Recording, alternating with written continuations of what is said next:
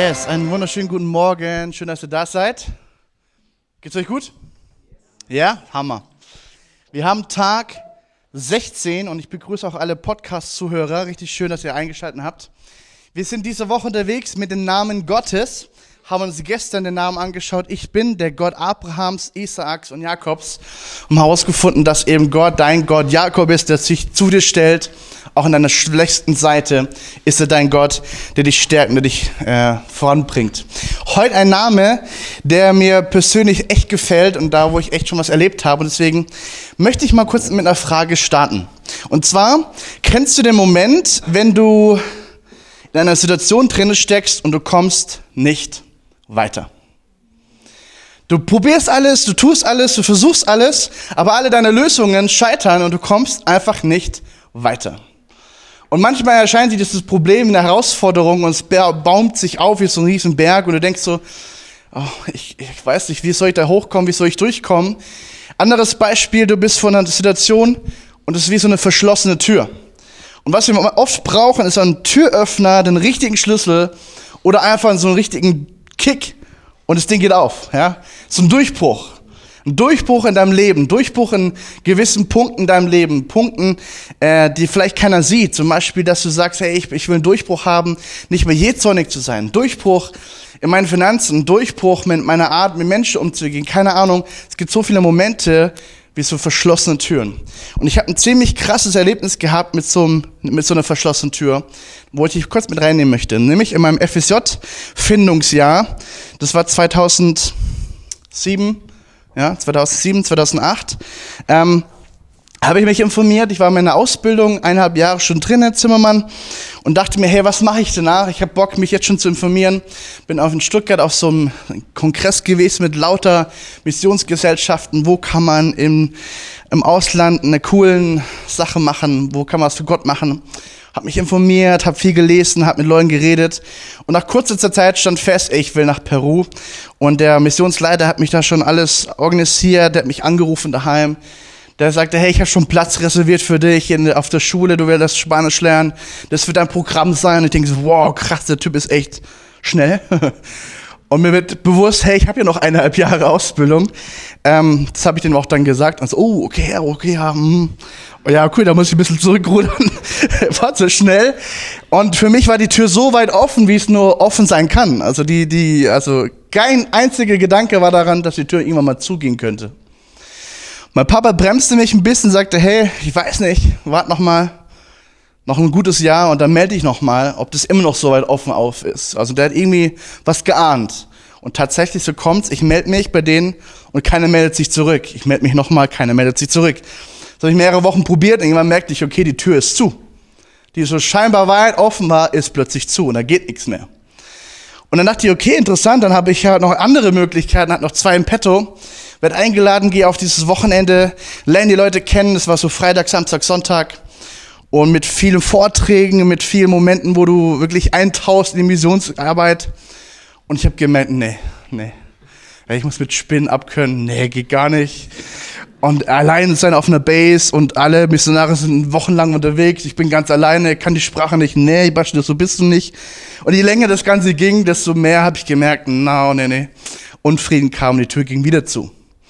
Und ich habe mich echt drauf gefreut gehabt auf Peru, irgendwie Südamerika und so. Und es hat mir so, schade, irgendwie gehen alle Türen zu. Und dann bleibt mir nur noch eine Möglichkeit, Jung für Christus in Deutschland. Und ich dachte mir, oh, Deutschland ist so langweilig, Deutschland. Ich will raus in die Welt, Herr. Gebetet und so.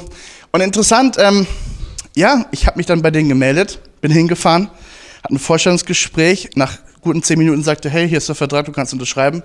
Ich dachte mir, äh, Moment mal, geht irgendwie zu schnell und ich habe aber trotzdem gemerkt, da ist so Frieden da und ich habe gemerkt, der Weg ist plötzlich so einfach. Als wäre mir, als wären die Fußstapfen schon alle vorbereitet und ich muss sie einfach nur noch ausfüllen. So war das für mich, dann dahin zu gehen. Und im Nachhinein, im Rückblick, ja, oft äh, kennt man erst die, den Plan Gottes im Rückblick so. Für mich war das so, wow, das war das Puzzlestück für mich, für meine Berufung. Und ich weiß nicht, ob ich meine Berufung gekannt hätte, wäre ich ins Ausland gegangen. Da hätte ich ein cooles Jahr gehabt, aber ich werde, ich, ich weiß nicht, ob ich Pastor geworden wäre. Warum? Ich habe nämlich in meinem FSJ-Jahr in Deutschland bin ich rumgereist, habe mit Jugendlichen gearbeitet und gemerkt, ey, ich möchte diese Not begegnen, die Jugendliche heutzutage haben. Da ist der Grundstein gekommen für meine Berufung. Und für mich war das ein Riesendurchbruch. Innerlich, äußerlich. Und ich dachte mir, wow, krass. Und jetzt im Nachhinein ist mir aufgefallen, ich hatte einen ganz kurzen Bericht gelesen. Kennt ihr solche, solche Infobriefe, die mal mir rumgeschickt werden? Und es war so ein ganz kleiner Abschnitt von so einer Frau, die da halt gerade ihren ihr, ihr, ihr ein paar Monate machte. Und sie erzählte einfach nur, hey, ich habe mit Jugendlichen geredet auf der Straße, das war eine ziemlich coole Sache. Und die haben wirklich zugehört und ich konnte einfach Gott bezeugen. So ähnlich war der Bericht. Also war nicht groß, spektakulär.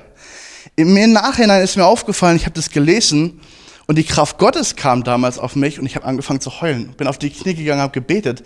Und das habe ich vergessen gehabt, diese Situation. Und erst später ist mir das wieder eingefallen. Hab mir so, hey Gott, du hast schon alles vorbereitet. Und genau das ist der Punkt. Gott bereitet Dinge vor. Und Gott bereitet auch Durchbrüche vor. Und heute schauen wir uns mal an einen Namen, nämlich Baal Peresim, heißt übersetzt Herr der Durchbrüche. Komm, wir sagen das mal gemeinsam. Baal Peresim, Herr der Durchbrüche. Und ich, jetzt habe ich euch ein Bild, nämlich ein Ort. Ähm, Baal Peresim ist eigentlich ein Ort. Ja, der Ort wurde nach Gott benannt oder da, ja, irgendwie so. Hier siehst du Jerusalem, hier Gesa, Hebron. Und die Situation, wo wir gleich äh, lesen werden, ist, dass König David in Hebron ist, in seiner Festung.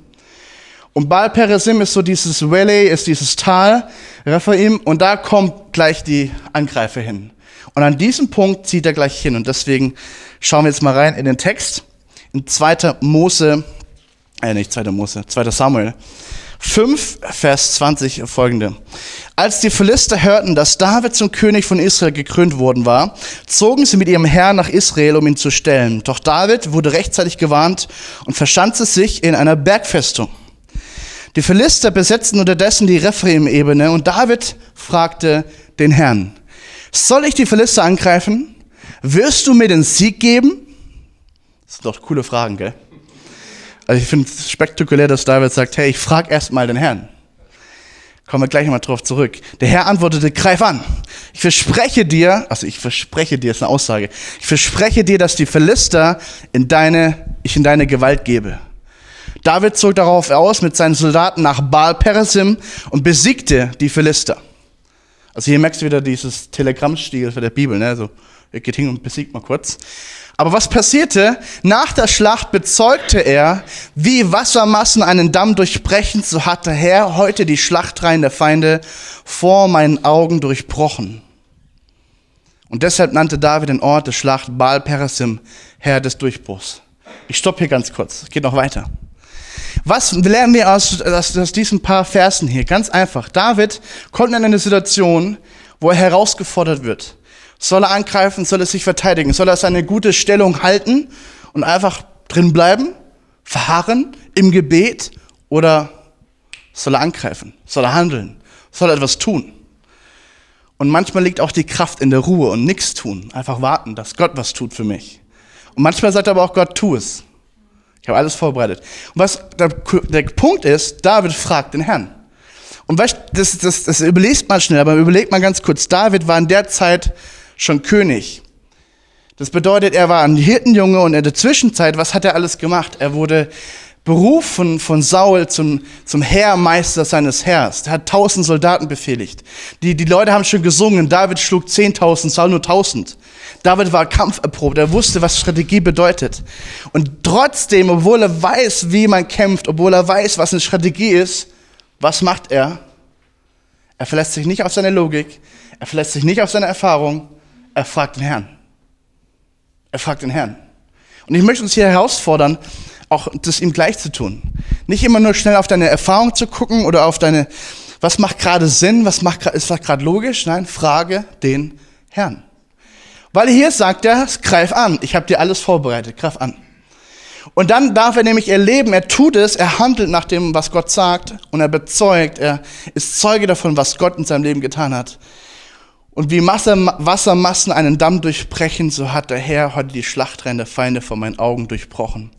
Baal Peresim. Kannst du mal kurz zwei Bilder machen, dieses Dammbruchbild? Ich habe euch mal so ein Dammbruchbild mitgebracht aus der Möhnetal-Sperre. Und das ist natürlich ein negatives Bild, ne? Also hier ist ein Damm gebaut worden und die Wassermassen durchbrechen diesen Damm und es war Überschwemmung. Auf die positive Seite mal, wenn das jetzt dein Problem ist, dieser Damm, und überleg mal, wenn du unten bist und du musst da hochklettern, das ist ziemlich hoch und ziemlich steil, dann brauchst du einen Durchbruch. Und plötzlich öffnet sich dieser Damm und es, die Wassermassen brechen durch, die Kraft Gottes bricht durch. Nächstes Bild ist mir auch gekommen wie so ein Eisbrecher. Kennt ihr Eisbrecher? Ey, das ist schon ein gewaltiges Schiff.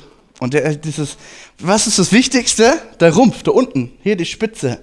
Das muss hart sein wie, keine Ahnung, weiß ich jetzt nicht. Ich sag mal, wie Diamanten, okay, weil du musst Eis durchbrechen. Und der, was macht er? Seine Aufgabe ist, da durchzufahren, wo keiner durchkommt. Und er ist der Lösungsgeber, er bricht Eis und so andere nachfahren können und ihm folgen können. Herr Leiter sind Eisbrecher. Jetzt gehen wir mal weiter in den nächsten Text. Auf der Flucht ließen die Philister ihre Götzenfiguren zurück. David und seine Soldaten nahmen sie als Beute mit. Interessant, dass David sagt, okay, ich, ich bin noch nicht fertig. Sie geben nicht auf. Und das ist interessant, sie gaben nicht auf. Sie kommen noch einmal. Sie greifen nochmal an.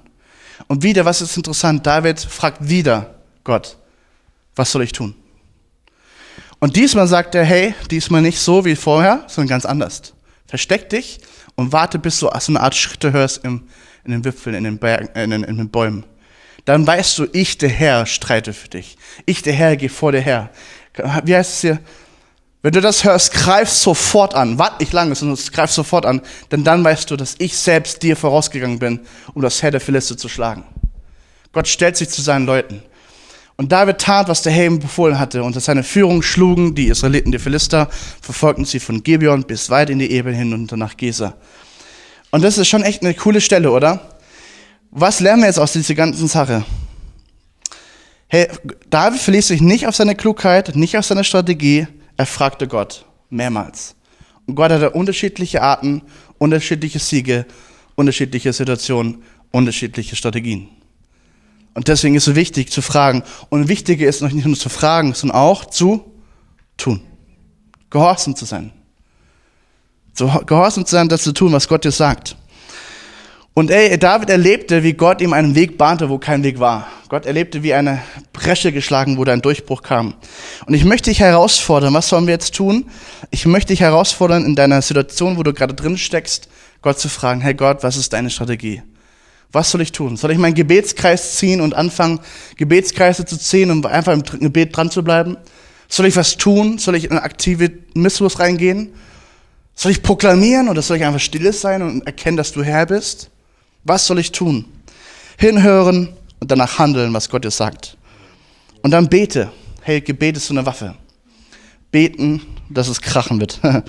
Und geduldig warten auf die Zeit Gottes. Manchmal hat Gott gesagt, wisst ihr noch die Ampel? von meiner letzten Predigt. Manchmal ist die Zeit, hey, noch nicht jetzt.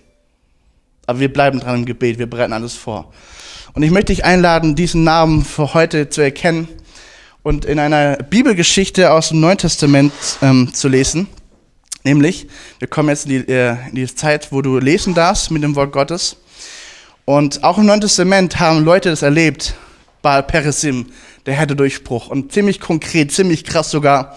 Apostelgeschichte 12, 1 bis 19. Ich wünsche dir viel Spaß, lese es dir durch, bete darüber, was du gelesen hast und dann kommen wir wieder zusammen und gehen in die Fürbitte rein.